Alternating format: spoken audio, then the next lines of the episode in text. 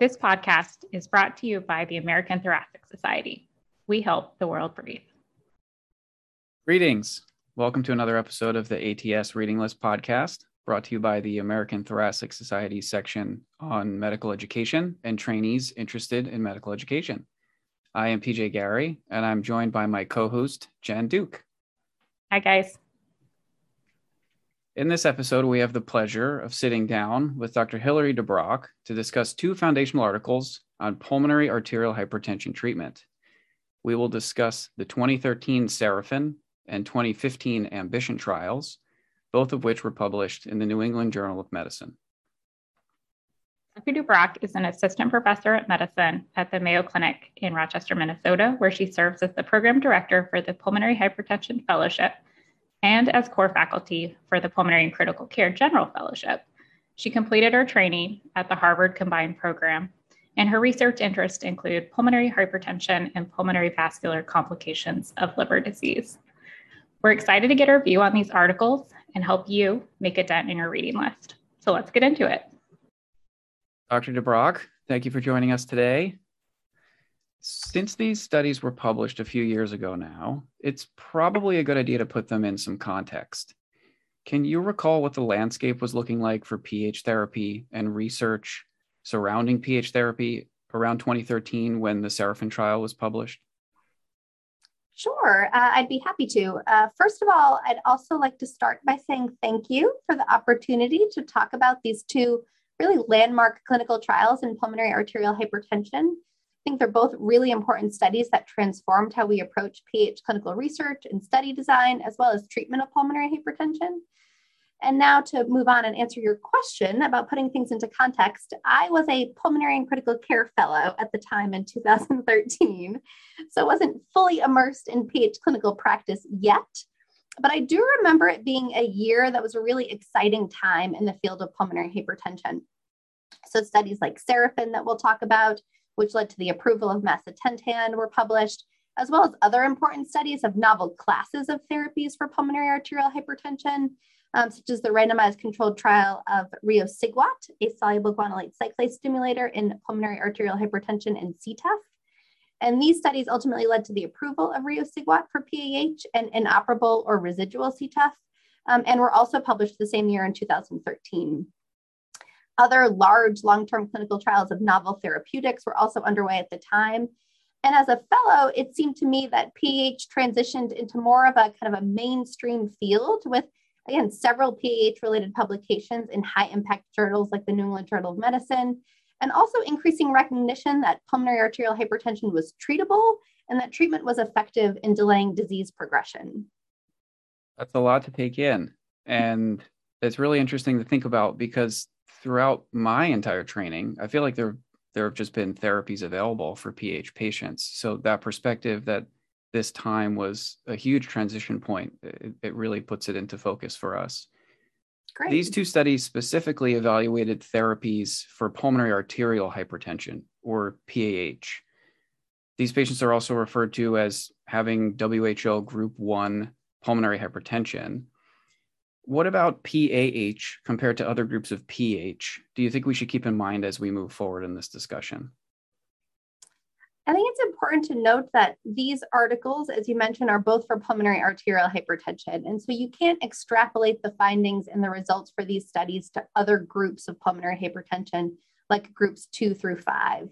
Uh, and so that's just important thing to keep in the back of your mind that the terms pulmonary hypertension and pulmonary arterial hypertension are not interchangeable. So PAH refers to pre-capillary pulmonary hypertension with a specific clinical classification of that group one pulmonary hypertension.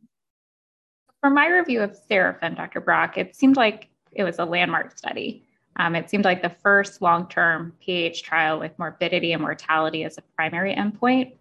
So, just to remind our listeners, this primary endpoint was defined as time from the initiation of treatment to the first event related to PAH. And they defined one of these as worsening disease, which I thought was interesting that it included both a decrease in six minute walk time by 15% and confirmed on repeat testing and system, system uh, symptom worsening and the need for additional therapy. In addition, those primary endpoints was initiation of IV or sub-Q prostaglandins, lung transplant, or atrial septostomy, or death from any other cause. If we consider that as a primary endpoint, how do you feel that the outcome measures chosen for worsening of PH applies to your everyday practice, especially when considering the composite nature of that endpoint with all of these measures combined? Yeah, that's an important question. I think, you know, as you mentioned, Seraphin was a, a landmark study as this first large of long-term morbidity and mortality event-driven clinical trial in pulmonary arterial hypertension. And so before that, clinical trials were really like 12 to 16 weeks in duration with a primary endpoint of just six minute walk distance. So certainly this composite in outcome, as you mentioned, of these, you know, clinical worsening, hospitalization, all of these features that you've outlined was much different than pre- previous clinical trials in pulmonary arterial hypertension. But certainly, I think it is more important and relevant for both patients and clinicians in clinical practice, your treatment goals align much more with these clinically driven endpoints than just six minute walk distance alone. Um, so you, you know, my goals when I'm treating patients with pulmonary hypertension are to slow disease progression, to prevent clinical worsening, and to prevent hospitalizations and obviously improve survival. And not one of those things is any eh, you know, significantly more important than the other, but they're they are all important. So I think these composite outcomes, you know, help with the extrapolate into clinical practice very well as opposed to just having one outcome like six minute walk distance. It also helps because obviously, if you chose just one of those things like survival, you'd have to study patients for much longer and include many more patients in clinical trials. So it helps to adequately power your studies as well. Uh, and then I think the, the last point I'd make about the composite outcome is that it reflects that the initial morbidity event in any individual's clinical course can vary. So some patients their initial uh, morbidity event may be clinical worsening. Some may have an initial event of hospitalization or death, um, with the latter fortunately being less common um, and often preceded by hospitalization or clinical worsening. I think that's super important to point out how the complexity of actually taking care of these patients when you compare to the research can can help inform those the decisions.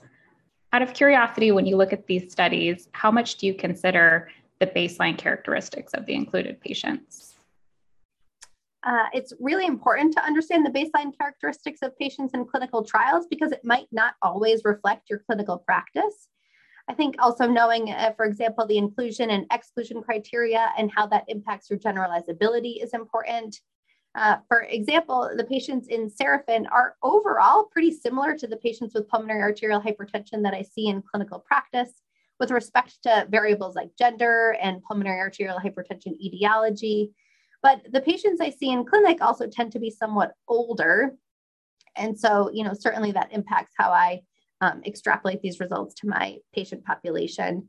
And then there's also some subgroups, for example, like portopulmonary hypertension, which is an interest of mine, that weren't included in this study. And so, again, you can't necessarily extrapolate the results of studies like this to um, groups that weren't included or either weren't well represented um, in the study population. Let's dig a little deeper into the patient population that was included in this study. Specifically, Seraphin had a predominantly white female patient population with idiopathic and connective tissue disease associated causes of PH. How does this frame how you approach this data in your day to day practice, Dr. DuBrock? I think similar to um, the last comment, I think of the clinical trial population and again, how it reflects my clinical practice. And most of the patients with pulmonary arterial hypertension that I see do have idiopathic or connective tissue disease um, associated pulmonary hypertension. So um, obviously, I think that uh, well reflects the patients that I see and uh, helps me to understand what the treatment effect are, is in, in those patient groups. When we look at Seraphin, the authors used an intention to treat analysis, and many patients in each group actually discontinued the double blinded treatment due to disease progression. If we look a little bit further into the trial, is there anything about the study design that we should consider when analyzing the results? I'd highlight a couple points, I think, with the um, uh, intention to treat analysis and study um, study drug discontinuation. First of all, I think it's important that study drug discontinuation rates were similar in all of the groups. And so it didn't seem to be driven, for example, by a medication side effect. And then in Seraphin, there was a three milligram dose and a 10 milligram dose arm. And so it also didn't seem to be that there was any, you know, study discontinuation rate that seemed to be dose dependent either. When there's premature discontinuation of study treatment, it's also helpful for studies to report results of sensitivity analyses to ensure that the findings are consistent with the primary intention to treat analysis. And the authors of the study did and found that the findings were overall consistent with the primary analysis. So I think that's important. Lastly, I would just mention that the median duration of treatment was close to two years in this study. So that's a long time for patients with pulmonary arterial hypertension. A lot can happen with their treatment as well as their disease progression over such a long time interval. Awesome. Excellent points. So, what I noticed was that worsening of PAH and RV failure occurred relatively frequently in the Seraphin study, and it occurred more often in the placebo group. As far as I can interpret, these were deemed to be adverse events due to the study protocols that were put in place. How do you incorporate this into your discussions or, or your thoughts and interpretations of this data?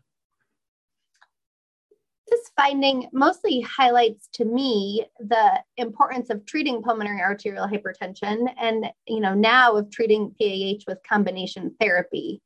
So although the majority of patients in the study were on background therapy, PAH is a progressive disease and so worsening of pulmonary arterial hypertension and development of RV failure is unfortunately related to natural progression of disease and is not, you know, unexpected.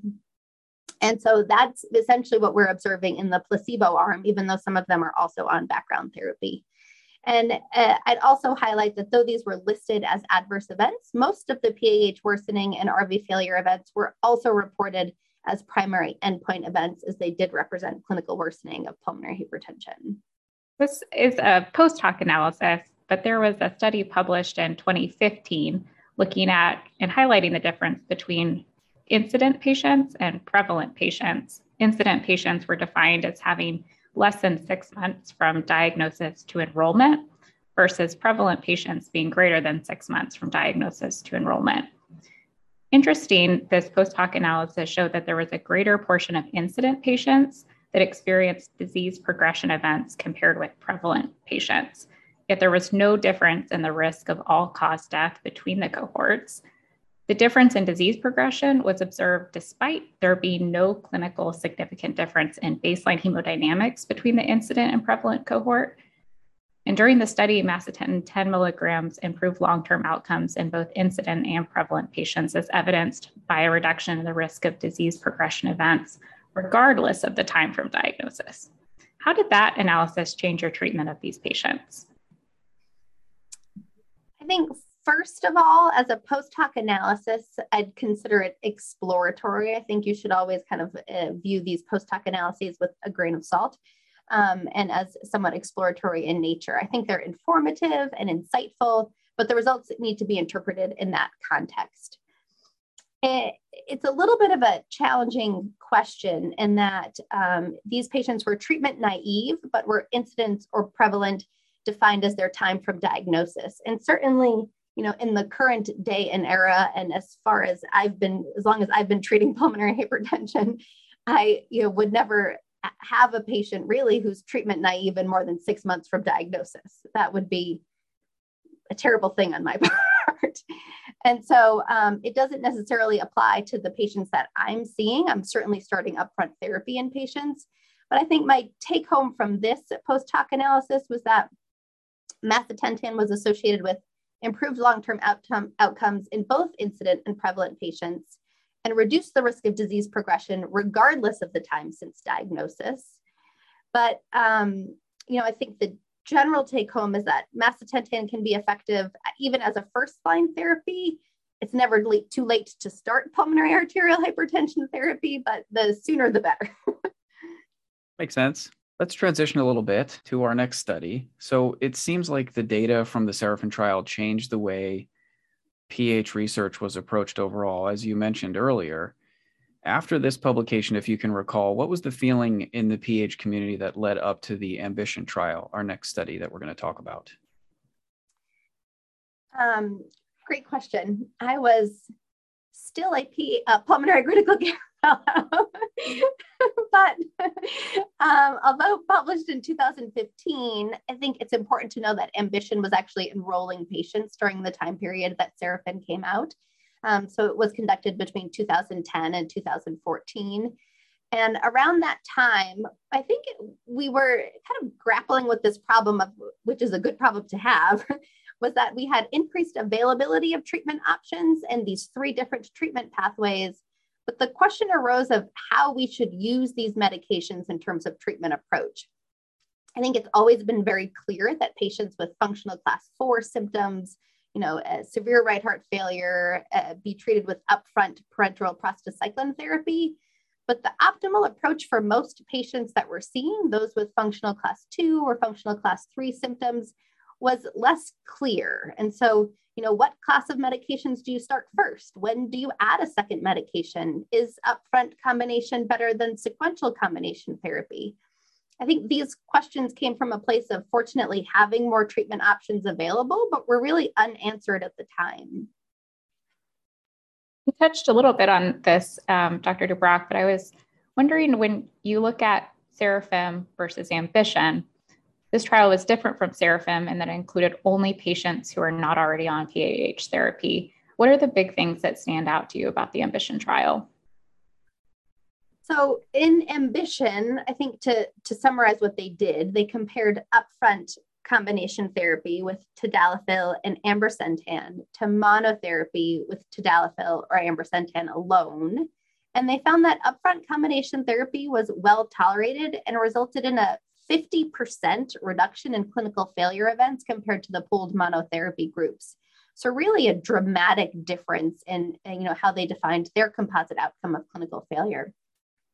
What stands out to me about this study was that it wasn't a placebo controlled trial or a head to head study comparing two different medications, but rather a trial that compared treatment approaches and practically speaking, this is really important in the day to day clinical practice of pulmonary hypertension. You see a patient with newly diagnosed PH, what do you do? What do you start? When? And I think Ambition really provided guidance to help answer those very clinically relevant questions and ultimately led to this paradigm shift with modification of the ESC ERS guidelines for treatment of pulmonary hypertension and treatment recommendations from the Sixth World Symposium you know, now recommending upfront combination therapy in the majority of our low to intermediate risk patients with pulmonary arterial hypertension. Interesting that you mentioned the focus on the different approaches.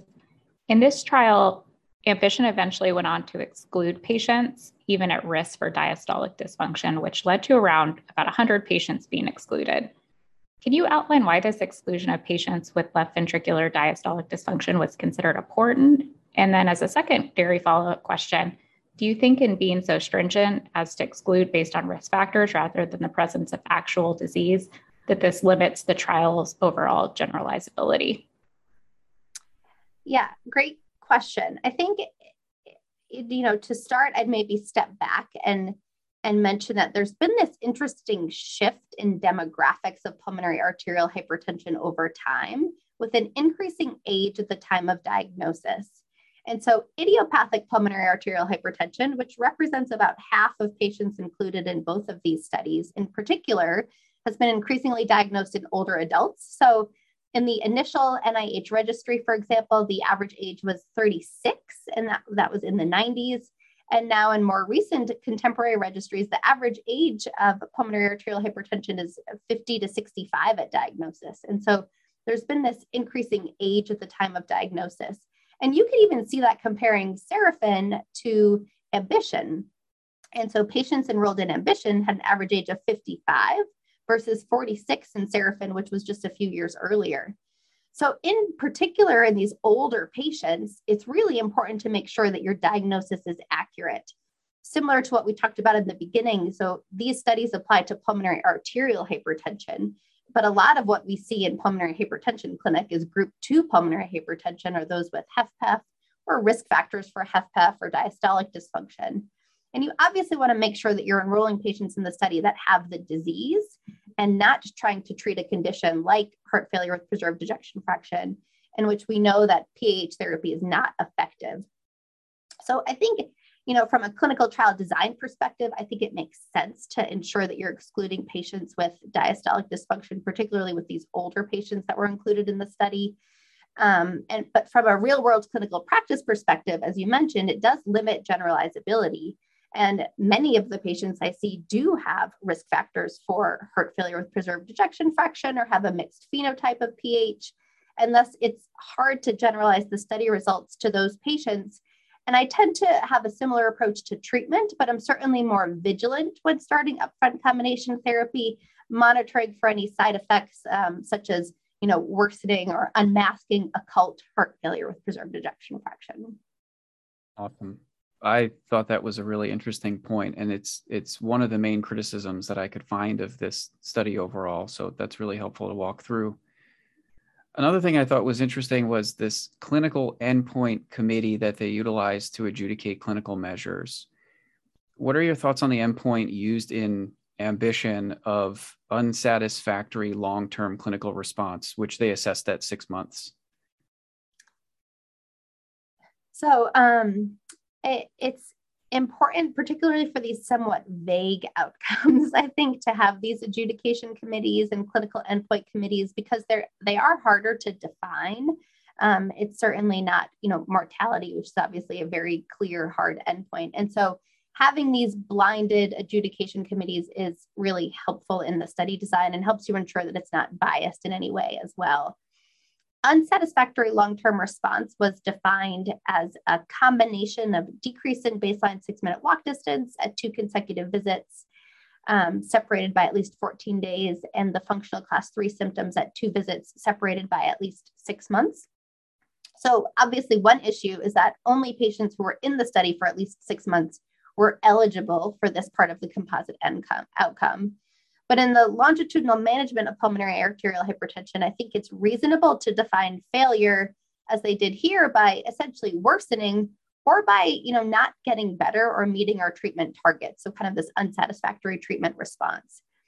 Uh, i think if the primary endpoint had been driven mostly by this unsatisfactory you know long-term treatment response I would have been a bit more skeptical of the study results, but um, I think it's reasonable to include it as part of the composite outcome since it's still an, an important endpoint uh, in the longitudinal management. Brock, you mentioned the six minute walk, and it seems safe to say, at least based on these two studies, that a decrease in six minute walk distance by 15% is a reliable objective measure of a clinical change worsening of symptoms, progression of disease, that, that seems a bit more complicated as these were defined a bit differently in each of the studies. How do you think we should be thinking about progression of PAH? Progression or clinical worsening of pulmonary arterial hypertension it can be hard to define and was defined slightly differently in, in these studies, as you point out. I think both of the study definitions that they used are reasonable definitions um, from a clinical trial perspective, I agree with a combination endpoint, as we discussed earlier, defined as you know decreased exercise capacity, you know functional class, disease progression, uh, lung transplantation, atrial septostomy, or death. Those are obviously important outcomes. In clinical practice, it's it's a little bit more complicated to define. so, for example, um, you know, I think one of the findings was that in ambition, there was no significant difference in a WHO functional class change from baseline among the different groups. And this is a little bit surprising, but I'd emphasize that there's the wide spectrum of symptoms that fall within functional class two to three. And when you're seeing patients on an individual basis, they might feel worse or better without really changing their functional class. And so we incorporate those things, you know, how the individual patient feels, but also other factors such as pulmonary hemodynamics, right ventricular function, NT-proBNP, quality of life. These are all super important variables in clinical practice when you're thinking about progression of pulmonary hypertension um, or you know clinical worsening in your management of patients. That was really helpful in figuring out how to take these data and apply them to an actual patient population that you're seeing. Along somewhat similar lines, I think it's important to note that in both of these large randomized clinical trials, the study drugs seem to be relatively well tolerated in both groups, and hospitalizations due to PAH were most significantly impacted. Would you agree with that, Dr. DuBrock? Yes, I completely agree. I think overall, the medications were well tolerated with kind of anticipated side effects based on the drug classes of nasopharyngitis, headache, and anemia for macitentan, and peripheral edema, headache, nasal congestion, and anemia being slightly more common in the combination group versus the pooled monotherapy group in ambition.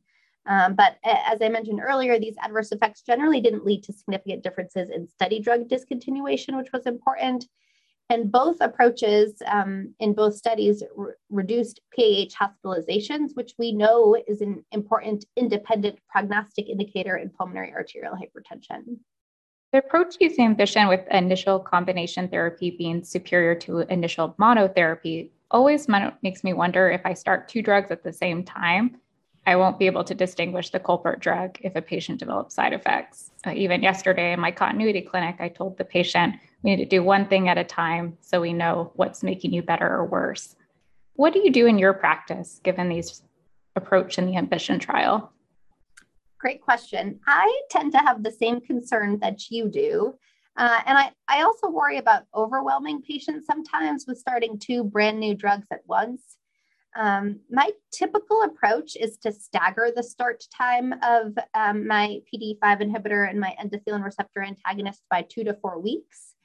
Uh, and I think the initial treatment approach is still the same. I'm not waiting for some clinical deterioration or some event to start that second drug. I'm, you know, I'm basically starting the paperwork for both drugs at the same time in terms of getting insurance approval and things like that. But just instruct patients to start one and then to start the second one, usually about two to four weeks later, kind of depending on how urgent I think it is for them to be on their second medication.